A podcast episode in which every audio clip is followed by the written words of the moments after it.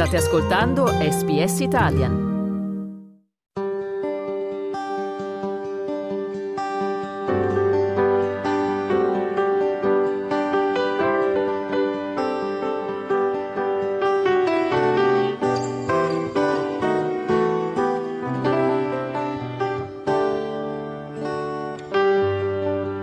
Una vita, una storia. L'avventura degli italiani in Australia Buongiorno Joyce. Buongiorno Luisa. Joyce, vuoi condividere con noi alcune delle esperienze più toccanti che hai vissuto e che hanno lasciato un segno indelebile nella tua vita? Luisa, io direi che amo la vita e considero avere una vita un grande privilegio perché per me essere viva e stare bene è stato un privilegio della mia vita perché da bambina sono stata molto male, sono nata con un buco al cuore, si chiama un atrial septal defect. E aver superato un grosso intervento a sette anni veramente ha dato un colore per me a tutta la vita perché mi sono avvicinata molto alla morte e anche se avevo solo sette anni capivo benissimo quanto era serio la mia situazione, quindi aver superato questo, aver avuto questa esperienza, questa exposure ad un evento enorme, sia per me che stavo male, ma per i, la mia famiglia, per i miei genitori, le mie sorelle, quello di avere la più piccola della famiglia in pericolo di vita e poi questo grosso intervento è stato un big milestone per tutta la famiglia, ma per me, come ho detto, ha, ha, dato una fondazione a tutta la mia vita, a parte di darmi la vita, che è una cosa che per me è molto pre- pregiato, mi ha dato un apprezzamento di quanto siamo fortunati ad essere in Australia, avere l'accesso alla medicina qui perché questo intervento è durato otto ore. Il mio professore è stato Dr. Harry Windsor e lui è stato il cardiologo più, più grande in Australia, ha fatto il primo heart transplant a Fiona Coot ed altri e quindi io capivo benissimo tutto questo. Avere la mia vita per me è una cosa che è certamente è una cosa molto importante importante. Eh, lo stand di medicina in Australia negli anni 60 erano già all'avanguardia della chirurgia cardiologica mondiale e io sono stata uno che I was a beneficiary of this. Eh, I'm so grateful, sono molto grata a questo devo la, la, mia vita all'Australia e mm, lo stand di medicina e cardiologia in Australia. Era il periodo del um, dottor Cheng? Sì, ehm, non, eh, lui, dottor Cheng, eh, era uno dei studenti di Harry Windsor e ho conosciuto da piccolina, era l'unico medico che mi circondava perché io ero come un, non un experiment, ma sai, in questi grandi teaching hospitals, quando c'è un caso particolare, tutti i giovani medici in training vengono ad osservare. Quindi Harry Windsor si portava dietro era il mentor di Victor Cheng, quindi da bambina eh, ricordo Victor Cheng perché era l'unico di origine cinese, quindi lo, lo, me lo ricordo benissimo. E ho avuto l'opportunità di incontrare la signora Cheng pochi anni fa e gli ho raccontato questa storia e di aver conosciuto Victor Cheng da bambina e è stato una, una, uno di questi attimi della vita che è molto speciale. Eh, Joyce, oltre a questo periodo che ha segnato un po' la tua vita, ci sono altre prove che consideri altrettanto significative nella tua vita? Eh, sì, quello di riuscirci sembra una cosa talmente semplice dire quello solo di riuscire ad avere una vita professionale, una vita personale, una vita dove sono riuscita ad arrivare alla cima della mia carriera, ho una famiglia splendida, ho gro- grandi amici, ho viaggiato per tutto il mondo, ma solo di aver riuscita ad avere delle grosse soddisfazioni in tutti i settori della vita, questo è molto significativo per me, è stato molto significativo di avere due splendide figlie. Non, non è stato facile, ma mm, ce l'abbiamo fatta perché per tanto della vita delle ragazze sono stata sola e ho portato avanti la casa da sola, la carriera, essere mamma. E, e quindi ci sono state delle battaglie e, ed è difficile. Dal lato pratico di essere un genitore, dal lato economico, dal lato professionale, ma quello di, di combinare carriera ed essere mamma e la, la, le responsabilità monetarie come donna separata e portare avanti la casa, le ragazze durante la loro adolescenza, proprio di averci riuscito è stato molto significativo. Poi quello della morte di mia mamma, mm, ero molto vicina a mia mamma, lei una super donna, l'epicentro della famiglia. E mm, quando abbiamo perso lei abbiamo perso anche il marito di mia sorella, anche lei e mio papà stavano male a, a questo punto. Una serie di brutte cose, uno dopo l'altro, in quattro mesi. È stata come una guerra, veramente una guerra.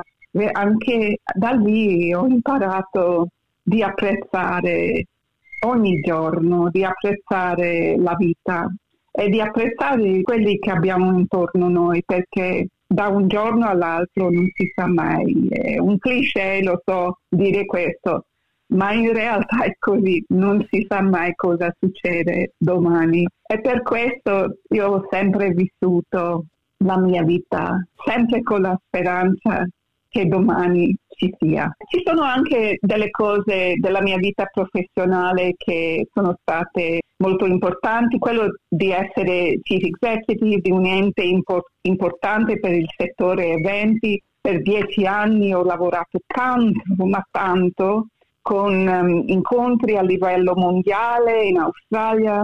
Sono riuscita a cambiare la dinamica di questa associazione e sono riuscita a dare tanto bene ai membri dell'associazione e per questo sono stata riconosciuta come Industry Person of the Year e questo è stato un grande onore dove i miei colleghi hanno riconosciuto il mio lavoro e mi hanno dato questo grande onore di essere la persona dell'anno nel mio settore.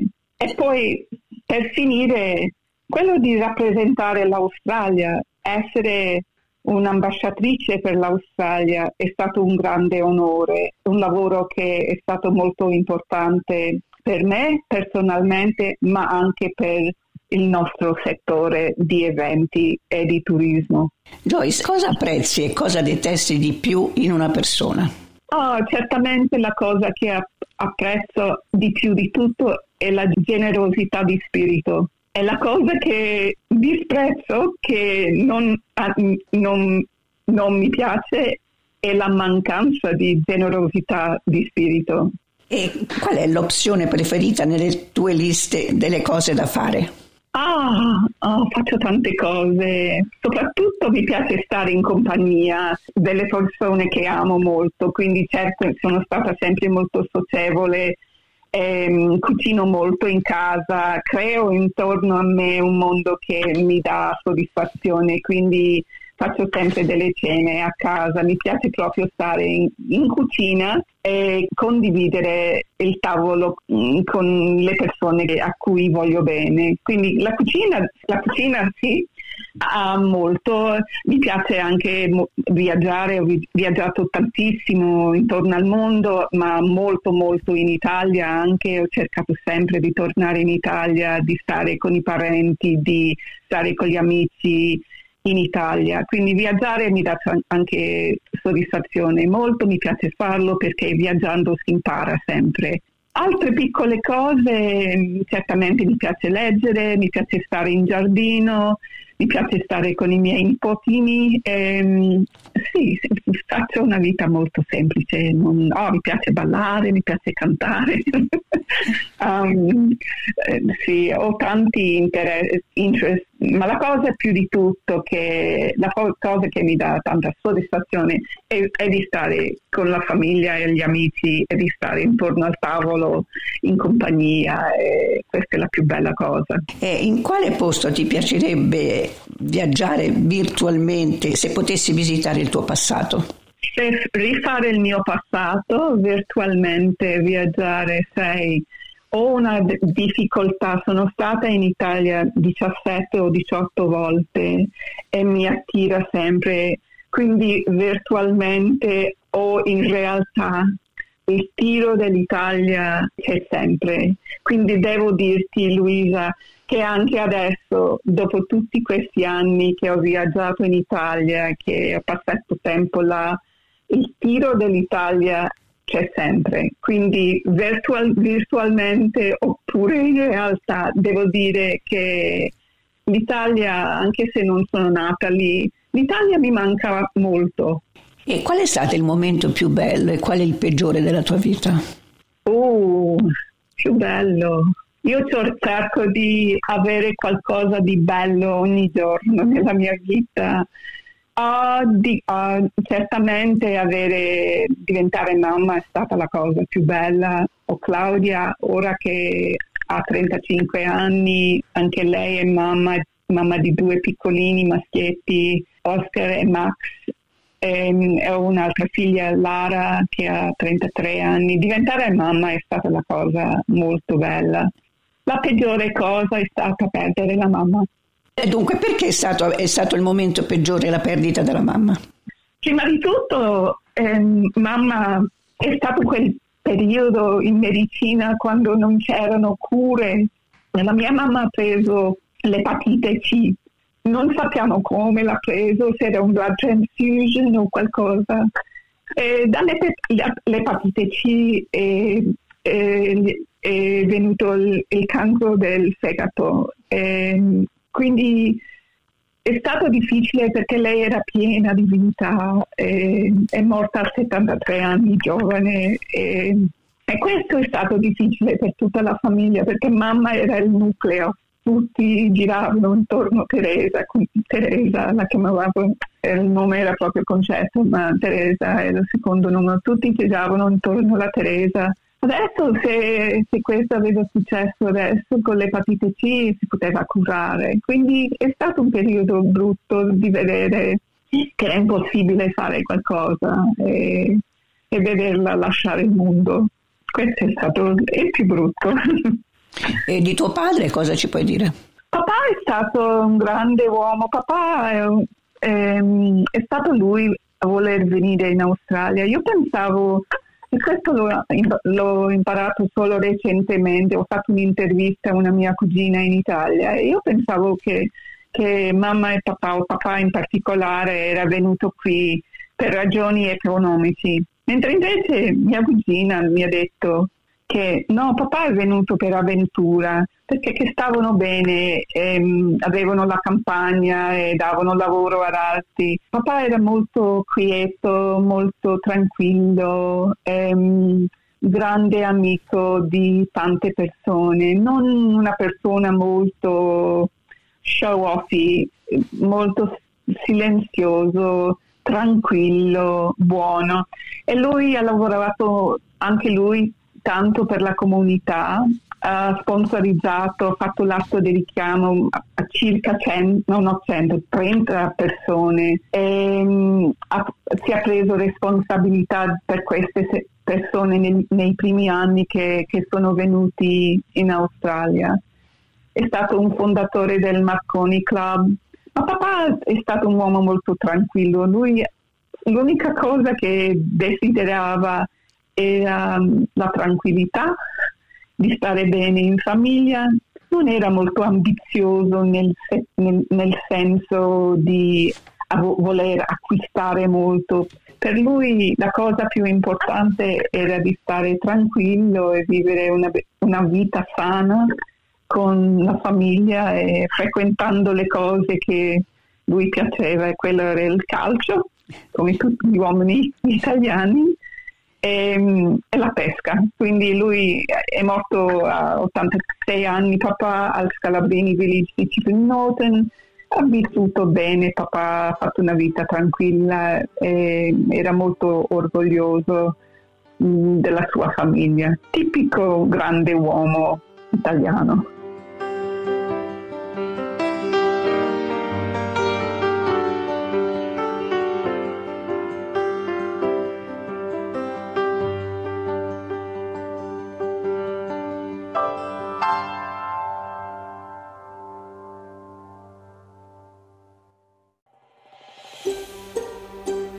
Cliccate mi piace, condividete, commentate, seguite SPS Italian su Facebook.